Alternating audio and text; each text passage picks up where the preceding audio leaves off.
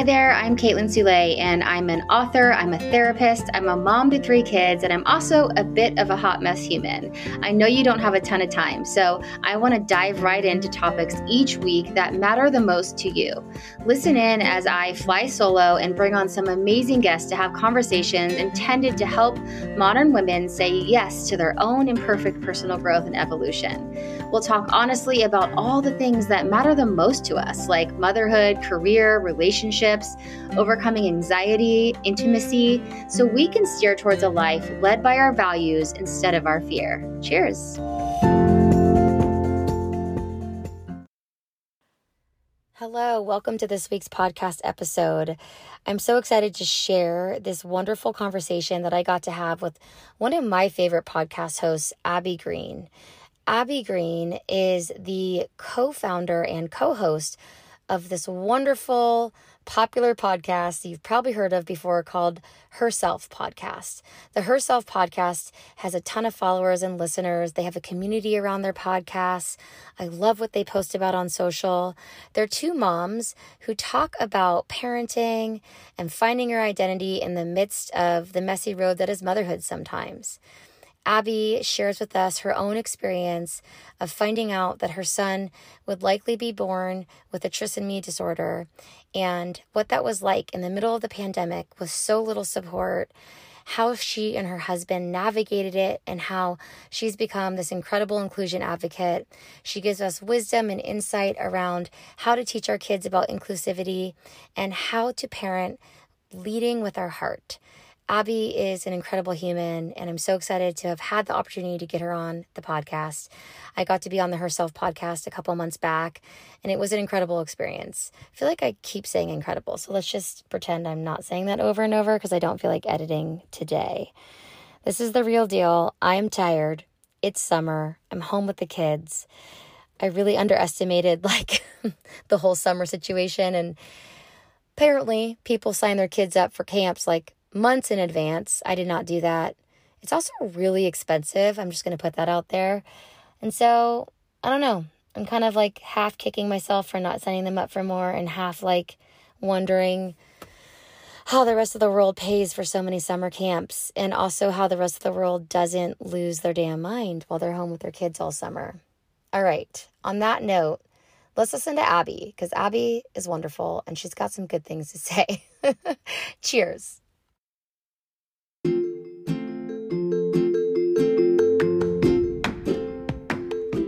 Hi, friends. I just wanted to take a quick little pause in the podcast to share with you some exciting news. My book, A Little Less of a Hot Mess The Modern Mom's Guide to Growth and Evolution, is finally out in the world. You can order it on Amazon or anywhere else you order books. You can also pop into your local bookstore and request a copy if they don't carry the book. I can't wait to hear what you think about it. It really is an incredible resource that I put together and hopes to empower you to care for your mental health by learning to say yes to you and claiming your identity as a mother, and so much more.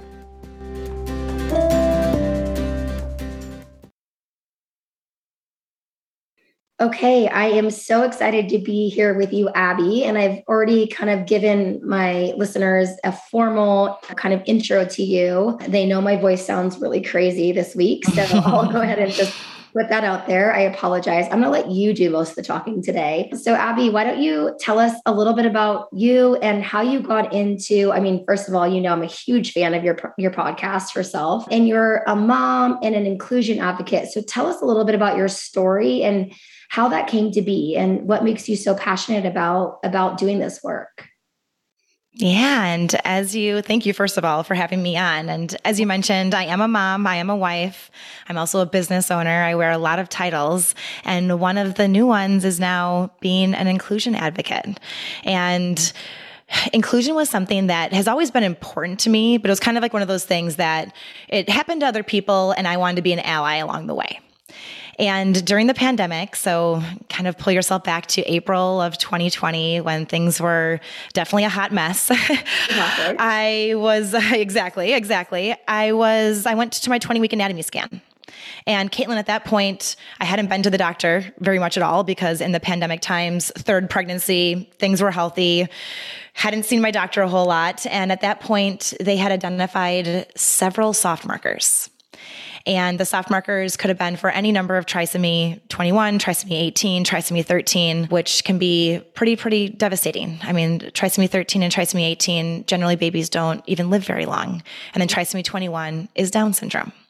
So this was all thrown at me um, by myself. My husband couldn't even come. The people who were speaking were in full PPE apparel. Like you couldn't even see who was speaking. It was a very, very scary experience. And then hearing all these multiple syllable words, it just made for a really hard day on top of a really hard season. Ugh. Something that I just simply wasn't prepared for.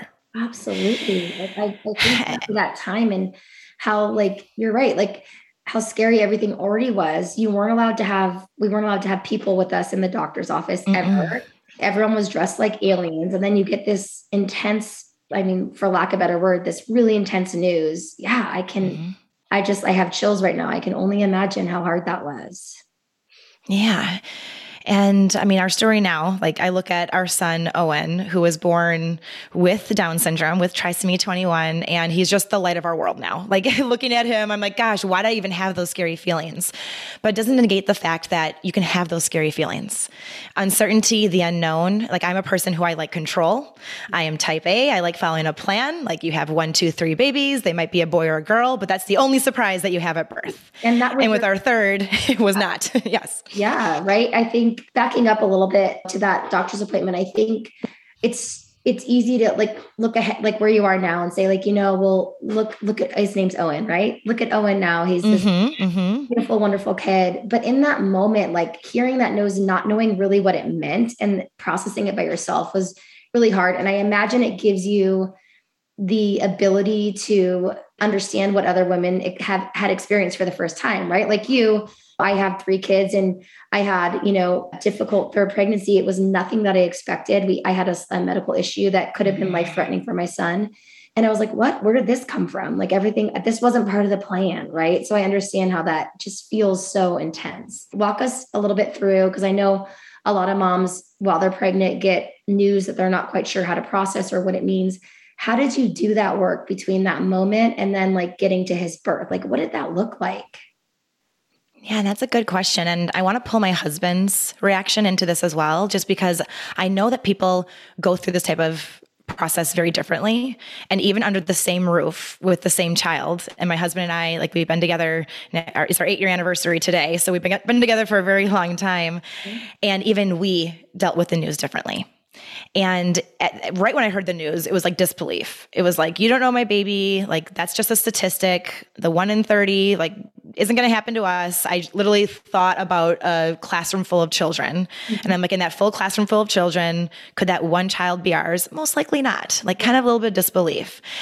And then as they started breaking down the tests and, you know, trisomy 13 was ruled out, trisomy 18 was ruled out, there was a whole bunch of hope and I even I like struggle with the word hope right now because I was literally hoping that our child wouldn't have trisomy 21, which I think is a very normal natural thing. Mm-hmm.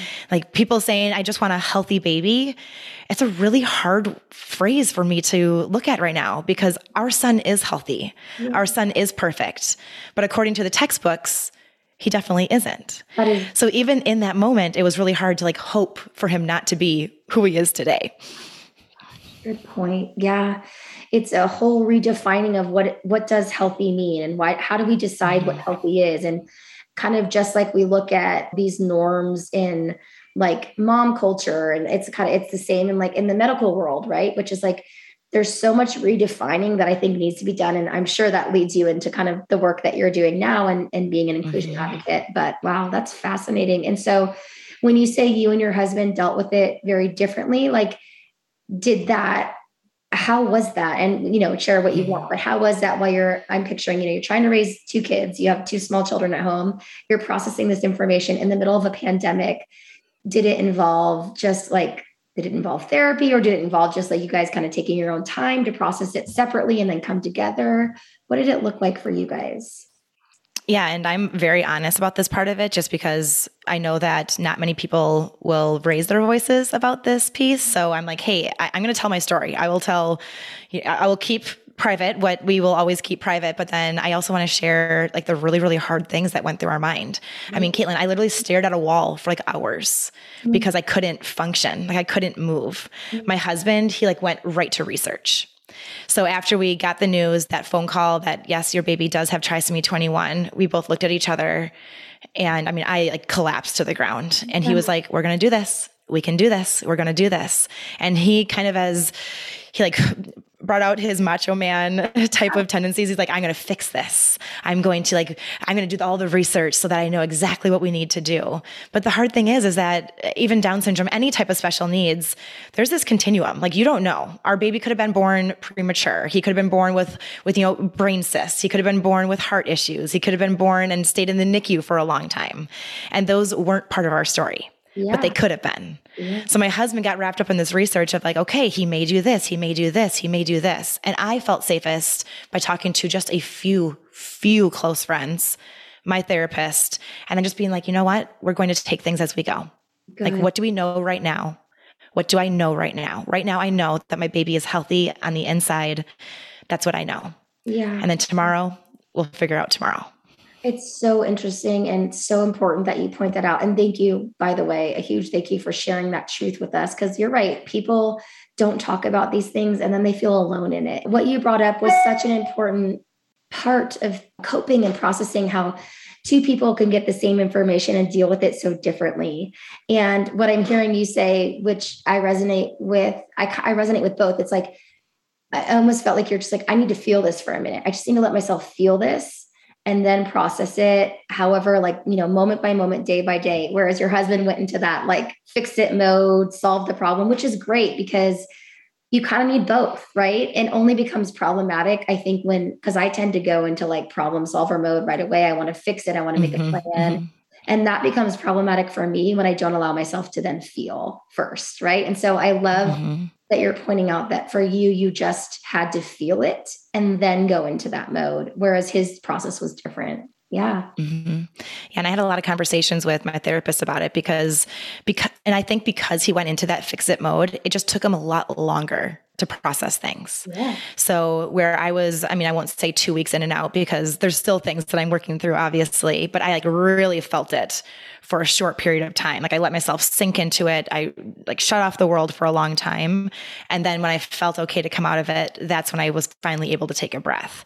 Mm-hmm. Where he was like, I mean, he had a really hard time for a very long time. And we're both consultants. Like we both have a history of being consultants for our job. So like fixing it, that is part of our DNA. Like I I totally get that. I do that, I do that exact same thing. So Caitlin, when you were saying that you go into that fix it mentality instead of feeling, I get it. Like I have been there in so many places. And with this one, it was just slightly different. Could I have felt more? Yes. But as a problem solver, I felt really, really good. Like looking back, I was just so proud of myself for giving myself that space because it was the best thing for me in that situation. Like you knew what you needed in a really hard, like you're, you like showed up for yourself. Right. And that's really mm-hmm. cool to show that you know, we put these labels on ourselves too, like I'm a fixer, I'm a problem solver.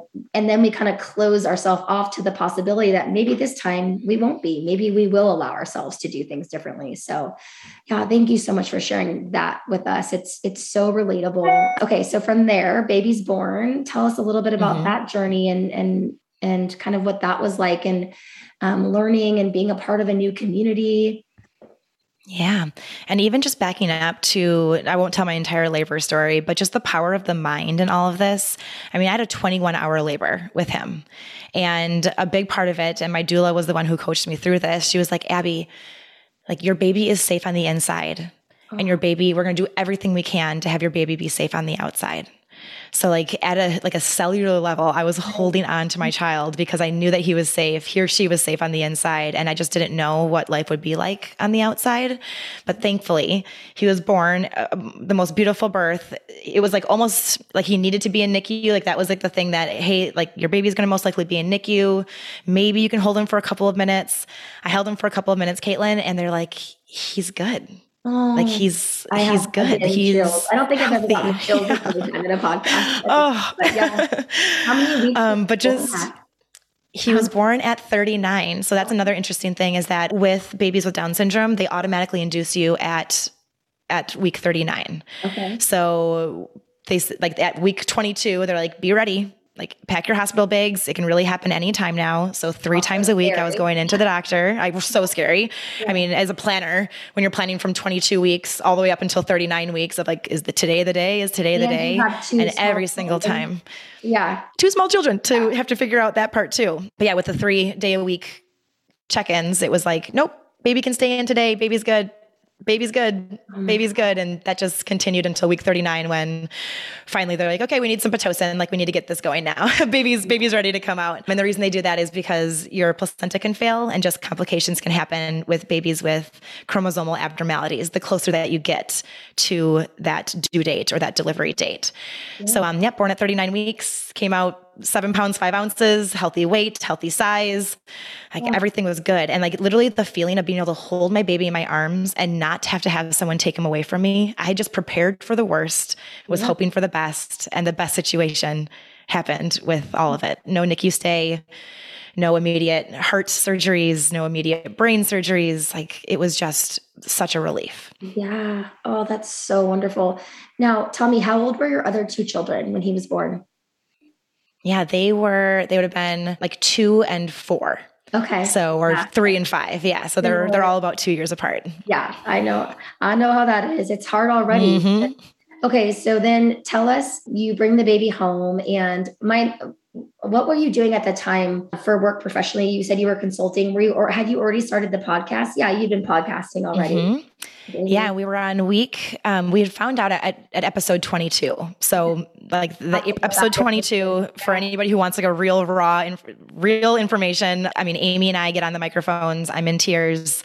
It was like the first time that like I told the story of how I was feeling six days post diagnosis. So that's a really good episode to, to listen to if you want something I haven't real. To that one, but I was asking this question because I'm so curious about the power of that. I am. I know your guys' friendship and relationship mm-hmm. is so inspiring and it just reminds me of how important that connection is so i was you know wondering how helpful that was to have i imagine just having that project right i know a podcast like this right right here it feels therapeutic just to i kind of forget we're recording just talking but mm-hmm. having that person in your life you could do that with right and having amy and and you guys have the podcast what was that like yeah, well, she was the second person I texted. It was like I texted my mom and then I texted Amy. Yeah. And just she had been through, I mean, we hadn't seen each other for weeks because of the pandemic, face to face. So it was just so good having you don't need masses. Like when a really hard situation is going on, you just need one or two people. Yeah. And she was definitely one of those people that I was able to rely on and doing the podcast with her. So yeah, back to your question. I was actually full-time at that point and then went part-time about 6 months months later and was doing the, the podcast as well part time. And just being able to, we did a bonus episode with welcoming Owen into the world. Oh. We were able to bullet, pull in his story into a lot of the content. It just, yeah, it, it was such a refreshing situation. Perfect, right? Like it gave, mm-hmm. I feel like what I'm hearing is like in that finding purpose and meaning and, and struggle and hard times. And again, I, I feel strange saying that because not that because you said he's a beautiful healthy baby boy like but the struggle in not knowing what it was going to be like until he was here that uncertainty is just so hard. So mm-hmm. okay you had said that you were in the work of inclusion advocacy. Did i hear you right before he was born? And then or did this just come about after he was born it just became important to me when yeah. we got our news. So it was always one of those things that I should say it was always important to me, but it wasn't something I was active in until we got the news that our baby would be born with Down syndrome. And at that point, like while I was pregnant, we joined the clubs. We like became part of this community even before he was here. Yeah. And it's called the Lucky Few. So the Lucky Few oh, is the community yeah. for those in the Down syndrome community, kind of like a four leaf clover, right? Like a four leaf clover has an extra leaf, and we think of it as being lucky. And just like our child, he has an extra chromosome, and we think of it as being lucky. And just to spread awareness that it can be scary. Like you're not a, a, bad person. It's not wrong to have those scary, scary thoughts when you first get the news, but then also showcasing that our life is beautiful. Like our life has more purpose. Like turning that pain into purpose is exactly what Owen has brought to our lives. Yeah, absolutely. Tell us more about what you learned from joining the Lucky Few and what that meant to you to have that community. It sounds like it meant everything. What kind of things could you share with us that a lot of people don't understand and even I don't understand about Down syndrome and like what you know maybe some of the common myths and like the work that you guys do to help people understand it better and think of it differently. I, like even just yeah. that four leaf clover analogy was beautiful. I love that. Yeah. Mm-hmm. Yeah, and I, I it's hard for me to even start this because when I grew up and think about when we grew up, Caitlin, like there was the special needs classroom. And I didn't know those individuals because they were in like a different part of the school, a part of the school that I didn't go to. And just thinking that like I didn't have the opportunities, not because I had a bad experience with Down syndrome, but we had no experience with Down syndrome. And as part of my platform on my Instagram account at Abby Rose Green, as part of the Herself podcast, you know, even into our other podcast, Pursuing Her Purpose, which is more business related, those are the platforms that I'm like, hey, this is what Down syndrome is. Our life really isn't that much different besides more doctor appointments and this really cute kid that might look a little bit different and develop a little bit different than our other kids. Like yeah. those are there's a there's a whole lot more that's alike with us than what's different. Yeah. And even just hearing like her oldest daughter Lucy, she's like his number one advocate and just hearing her explain down syndrome in her 5 now 6-year-old voice, like you know, some people are bald, some people are tall, some people have dark skin, some people speak a different language and some people have down syndrome. Like yeah. we all have something. Yeah. we all have something. Love that. And you know, it's so true. You brought up such a good point. It's not like we just didn't have exposure in like our education experience to much. Well, personally, to I didn't have exposure to much diversity at all, sadly. And growing up in a Catholic school, it's kind of like everyone fit into the box, right? If you didn't fit into the box, you're out. And no matter what you felt like on the inside, you just you tried to fit into that box. And I remember we did have one I've never talked about this. I it's so weird. I'm thinking of this now. We had one child in my class and who had Down syndrome, and he was such a nice kid. And he, for for whatever reason, in fourth grade, he had to leave our school. And I just don't remember. So he was in our class, and he just seemed like a normal part of our class. Like there wasn't much, almost like there wasn't enough, like kind of noticing mm-hmm. mm-hmm. Um, mm-hmm. of what made him different and celebrating what made him different. And I just remember all I remember, and maybe this is a weird memory, but is that he got like angry and they didn't know how to regulate him. And after that, he never came back to school, which makes me now, as an adult, and what I know about different learning and disability and differently abled people, I'm like, that is so terrible that that's how that was dealt with. But again, Catholic school, you don't fit into the mm-hmm, box, right? Mm-hmm, mm-hmm. So, what are you seeing in your child's education experience, or what are you doing maybe to bring that awareness of into the education system? Like, how can we um, be more inclusive with these children? How do we actually like get to cl- the class to understand how he's different, yeah. how he's similar, all those things? Yeah, and Caitlin, I think that it really starts at home. Mm-hmm. So, like we talk about schools and like what teachers can do, and it's it's it's wonderful being on Instagram because we're able to connect with people that we would never be able to connect with, right? Like it's so cool to be able to speak with special needs teachers. Yes, mm-hmm. yes. Um, but at the same time, like a lot of this starts at home. Like it starts at home when you're on the playground and you and your typical children. So typical versus Down syndrome. That's just like a, a way that uh-huh. some some some language we can start using because there's power in words. Yeah. So we have two typical children and one who has Down syndrome. And if you're with your typical children and you see somebody with Down syndrome, maybe he's a little boy and he's older, and your children start to notice. Mm-hmm. And like they might be like finger pointing and they're curious. Like children are curious. And instantly, what do what do we do as adults? We get nervous, right? Point, we get point. embarrassed. Don't point, don't point. Shh, shh, shh, shh, Like I'll, I'll talk to you at home. I'll talk to you at home. I'll talk to you at home. Like don't don't don't do that. Don't do that. Shh. And you get nervous. And as a mom of a child with special needs, like I can see that. Like I, I can see the shushing. Right. So instead, this is what I encourage you to do. Like get down to your child's height and be like, hey, it looks like you have some questions like, what's going on? Get curious, get inquisitive. Your child may say, you know, why are that, does, does that boy speak so funny? Why is his tongue hanging out? Why do his eyes look different than mine? Why is he so much shorter than us? Mm-hmm. Like, those are questions that may come up. It's like, oh, okay. So you're noticing that he has different eyes than you. Oh, yeah, I see that too. Oh, his, his speech is, it just, it just sounds a little bit different than ours, doesn't it? really good job noticing. What do you notice that's the same?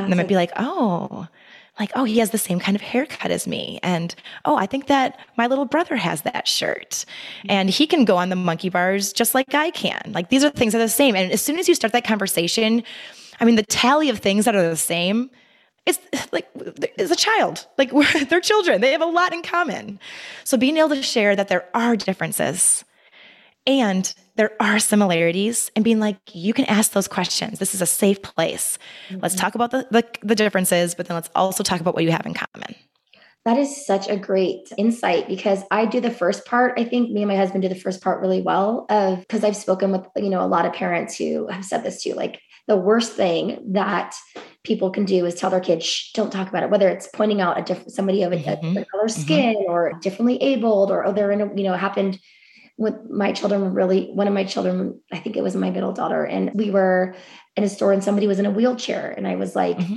instead of saying don't point i said she said why is he why are they in a wheelchair? I said i don't know sweetie. I said i'm not sure why they're in the wheelchair. It's okay to notice that. And i said yeah i forget what else i said but i didn't point out the part which you just said which is let's talk about the differences but what's what do you notice is the same? That mm-hmm. really helps children like without you telling them oh, they're just the same as us. They just look different. It helps them come to their own realization and understanding, which is so much more powerful, right? It's so much more powerful when we allow that space for them to do that. So that's a really great tip. Mm-hmm. Yeah. Yeah. And even with Lucy, so Lucy's in, she's in kindergarten right now, and she has a child in her classroom who has cochlear implants. Mm-hmm. So, you know, and, and a hearing device that, and she has a speaker, like she has a whole bunch of technology. And she has been talking about this friend for the entire school year. And it wasn't until I met this friend in person that I'm like, oh, this is your friend Livy that you've been speaking about.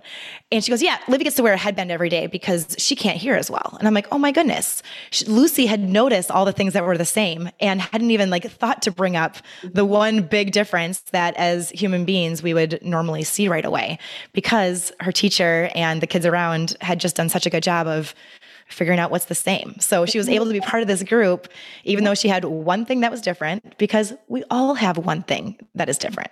Yeah. It's just that when we can't see all the things, right? And so when it when mm-hmm. when kids and, and adults like it's it's hard when you can see differences you can understand them or at least notice them more. But what's hard about mental you know, kind of on a different topic what's hard about mental health and mental health struggle things like depression anxiety add we can't see those things in people too. So right.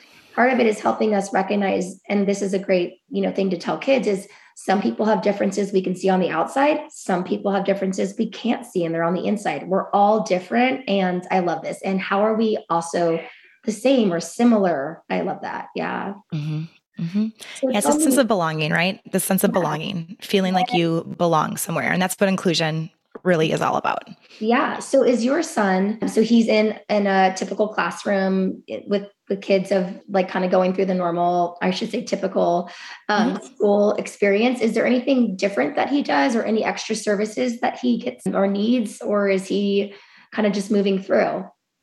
Yeah, well, he's um he's only 21 months right now, so he oh, he's right. still in the daycare setting. Yeah, he's still in the daycare setting. Daycare. Um, but he is moving between his classrooms at like just a slightly delayed rate. So when he started crawling, then he got to go to the next classroom, which, you know, he was a little bit older than everyone else, but since he's a little bit smaller than the um, average kiddo, he like fit right in. But it's so cool. Like I want to bring this into the conversation, Caitlin, because as soon as he moved into, it's called the wobbler room. Yeah. As soon as he moved into that, he started standing like the next day and he started taking steps within a few weeks. So it also just shows like we can challenge our kids a little bit, our, our kids who are typical and our kids who are differently abled. We can challenge them just enough to like help them get to that next level because he may have just been comfortable sitting and crawling yeah, until we, put him into that level position. Up, mm-hmm. right? Yeah, just mm-hmm. like ourselves when it comes to our own growth, right, and our own evolution. If we don't if we keep everything the same, we don't change. And so I love that. That's that's such a good point. I'm thinking that my son, he's four and he's definitely the oldest in his class right now. And the teacher's like, I think he needs to like move up because he kind of thinks he like rules the roost. He's like, yeah, of thinking, you know, um, yeah, he could definitely use to kind of that challenge to level up his behavior a little bit for sure. Yeah. Mm-hmm. Yeah. And then um, on top of that, he also sees a speech therapist mm-hmm. and he also does physical therapy. So, kiddos with Down syndrome, speech can be delayed. And you might be like, why does a, because he's been going since he was about a month old. Like, what does a one month old need for speech? But the cool part about speech is that it's not just talking. It's uh-huh. also eating and nursing and like learning how to work their mouth muscles in all the different ways. Yeah. And then he also sees a physical therapist because he has low muscle tone. So low muscle tone is very very common with kids with with down syndrome and that just means that his muscles are a little bit squishier than a typical human, so it just takes him a little bit longer to get the knack of some of the physical things. Totally. Tell us, I know I, I have a couple more questions for you and then we can wrap up. Mm-hmm. So I love talking with you and you're you're you have such a I can tell you've done so much of your own work to not only understand, you know, how to talk about these things in a way that makes sense and that people can understand, but also like I just your pride for him just beams out of you. And I just love that. I just I love it. What is the, what are some of the hard parts? Like even I'm just thinking as a mom to three, like you mentioned extra appointments right? Like we will do anything for our kids i know. So we kind of forget like that it's hard because it's just kind of what we do. But is that even just managing all the extra things? Like is that hard? Tell me what are some of the hard parts for you yeah, and it's not just the appointment. So he sees like a heart specialist because he had a heart issue that is now closed up. He mm-hmm. sees a liver specialist because he had a liver issue that is now closed up. He sees an eye, ear, nose. I mean, he sees a lot of specialists just to keep tabs on things. And going to the appointment once a month is one thing. Like that's a lot of different specialists. Now we're at like the three month or six month mark with a few of them, which is excellent. But then it's all the follow up afterwards. Like you are inundated with information on like make sure that you're doing this, make sure you're checking this. If he starts to do this, then do this. And remembering all of that for every single one of the doctors, that can be just be, I mean, it's a full time job right there. Like that just feels like a full time job. And I'm a person who I love my career. Like I love doing the podcast. I love, I love my job outside of being a mom as well, which I know we can, we can speak about in, the, in another podcast episode, but yeah, I'm going to have Abby back on to talk about But just being able to own all those titles. It's like yeah. owning not just the title of mom and special needs mom at that, because that takes on its a whole nother, whole nother set of skills, but then also being able to be in the other areas. So I do feel this tug. So when you say like, what is the hardest part? I do feel this tug, this automatic pull of, I should always be doing something, not just with Owen, like he does require more work, but then with our other kids as well. Yeah. And like any mom, any mom can can feel this. It's like, ah, oh, I could be reading more books. I could be really honing in on discipline. I could yeah. be. I could be. Right? I could be. Um, but then with special needs parenting, there's just that added extra pressure because you're oh, adding in like, oh, I don't want him to be the seven year old who still can't speak, or you know, the eight year old who still isn't potty trained. Like, what can I be doing now to make sure that he has the best the best possible foundation for his life ahead. Sure. Like the normal worry is there. And then it's like that added mm-hmm. layer. And then follow up question on that. What is that? Does it feel hard sometimes? And it sounds like you've done a beautiful job with your other two children helping helping them understand and it, i don't think kids actually need much help i think it's just like this is my brother like right they just like naturally are better at better than us i think um, more mm-hmm. accepting um, do you ever struggle with because i imagine i struggle with as a mom to three feeling like i'm spending more time with one at a certain you know point because they have different needs. How do you i talk a lot about this on the podcast. How do you deal with that? As we say mom guilt that's a huge topic when it comes mm-hmm. to one child needing more in a certain season than another. Like that's just so real. How do you cope with that? Or what are some things that you tell yourself that are helpful Oh, it is so hard. That is so hard. And one thing, like we don't, like our other children don't know that Owen has all these appointments because it's when Lucy's at school and when Micah's at daycare. Mm-hmm. So right from the start, like for better or worse, like if it's wrong or right, they don't know about all these added appointments, but I still feel it. Like I still know that I spent an hour with Owen working his little muscles. Should I be spending an hour with Micah, our four year old, as soon as I get home? Should I make sure that I'm spending an hour with Lucy? And the hour when you have three kids and I'm, you're a working parent. Yeah. you can't. It's so hard. So we do, we focus on 10 minute increments. Yeah. Um, we focus on 10 minute increments, like phones down, full attention. You, like they are your whole world for 10 minutes. You can paint nails, you can go for a bike ride, you can cut up grass in the backyard, whatever they want to do. We focus on doing that with each of our children. It doesn't happen every single day, but as much as we possibly can. Because I think that's a really great point. That is something I recommend to parents all the time is one two things is like we think we have to do so much more it's not about the length of time it's about the quality of time so yes yes great. And if we can just say for those 10 minutes, the child gets to direct the play, whatever they want to do with, you know, within safety reason and things like that. Mm-hmm. And you get to be there, those 10 minutes can be so restorative. And so it's like putting money into that like emotional bank for them. And so I love, and I also love that you said, you don't have to do it every day. Because once I decided to do this, then I started feeling guilty. Like I was doing it maybe a couple times a week. And I'm like, wait, you're missing the point here. Like it's not about one more thing to feel bad about. It's like I love the word ish. Can we do this daily ish? Right? Let's, let's, try that. Mm-hmm. And then also with this, like focus on the times you are doing it right. Like as moms, as women, we are so focused on like what we could be doing, what we should be doing, what we aren't doing. Yeah. It's like, no, focus on every time that you did spend 10 minutes with a child. Like celebrate that. Like that is amazing. There is so much going on in this world that that is right. Like I'm so glad yes. I did 10 minutes today. Like we should really do that. That's a great idea. Mm-hmm. And also, kids don't know. I mean, as kids get older, they understand the difference between five minutes, 10 minutes, yeah. an hour. But like, if you are their whole world for 10 minutes, like that quality, like you said exactly right, that quality of time is worth its weight in gold in comparison to, you know, an hour and a half long physical therapy session that Owen may get during the day. Yes, absolutely. Okay, Abby, I want to give you a chance to tell us if you, this is, I'm putting you on the spot here, but if you if you could tell the world one thing about being a mom of a child with Down syndrome or about a child children with Down syndrome, what would it be? I'm going to have you back on to talk about playing kind of like you said, hold, stepping into all of our roles beyond like as mom and more, which is a topic I love. But I want to end with this. If you could tell us one really important thing about children with Down syndrome and what it's like to love them, we would just, I would love to hear that. Yeah. Oh gosh. Owen is, I know, like thinking about Owen, he is just this bright light. And we were in the dark for a very, very long time until we met him, until we understood him, and now that we get to love him. And I would just encourage people out there like, ask the questions. Like, when you're curious, ask the questions. Obviously, not being offensive, but like, ask the questions because we didn't grow up in a society where the questions were asked, and this entire beautiful population was kind of tossed to the side, for lack of a better term, for a long time. And even thinking about like our parents' generation and our grandparents' generation, like many of those individuals, like people didn't even know who they were. Yeah. So, like, ask the questions so that you can understand as an adult and that then your children can understand that we are a whole lot more alike than we are different. And it's not something to be scared of. It's not something to say, I'm sorry for. It's something to celebrate. And at the very, very basic level, just treating them like one of the guys because life with a, a child with special needs is hard enough. So be inclusive in your own home, be inclusive with your children, start that language and ask the questions.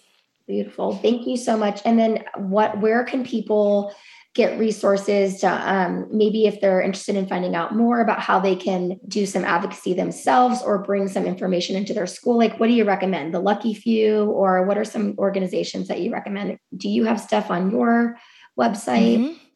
Yeah, so I'm at Abby Rose Green on mm-hmm. Instagram, I share resources very frequently. Also look at the Gigi's Playhouse within your area. So Gigi's Playhouse is all over it's all over the world, I believe, but definitely within America and has some really great resources.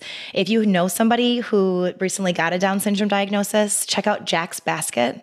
It had the best tools and resources that the best gift that I've ever gotten was from Jack's Basket. And as a purchaser, you don't have to pay any money, you just pay the shipping and it goes to a family who really needs it. So those okay. are a few That's to check out right away. Gigi's Playhouse. And then, you know, at Abby, is it at Abby Green? I have it. I'm following you. What's at it? Abby Rose Green. Yeah. And I'll put all of this in the show notes, everyone. Abby, Thank you so much for coming on. You guys have to check out their podcast. I say there because Abby does a podcast with Amy, who I'm also going to be mm-hmm. having the Herself podcast and her purpose, or sorry, did I say that wrong? Pursuing, yeah, pursuing, pursuing her, purpose her is for the budding entrepreneur. So okay. the mom that wants to be so much more, we have we have a podcast for you as well. I love your podcast. I love you. Thank you for coming on. It's been such a joy and just so insightful to talk with you. And yeah, we'll talk soon. I'll look forward to having you back. Awesome, Caitlin. Thanks again so much. Thanks.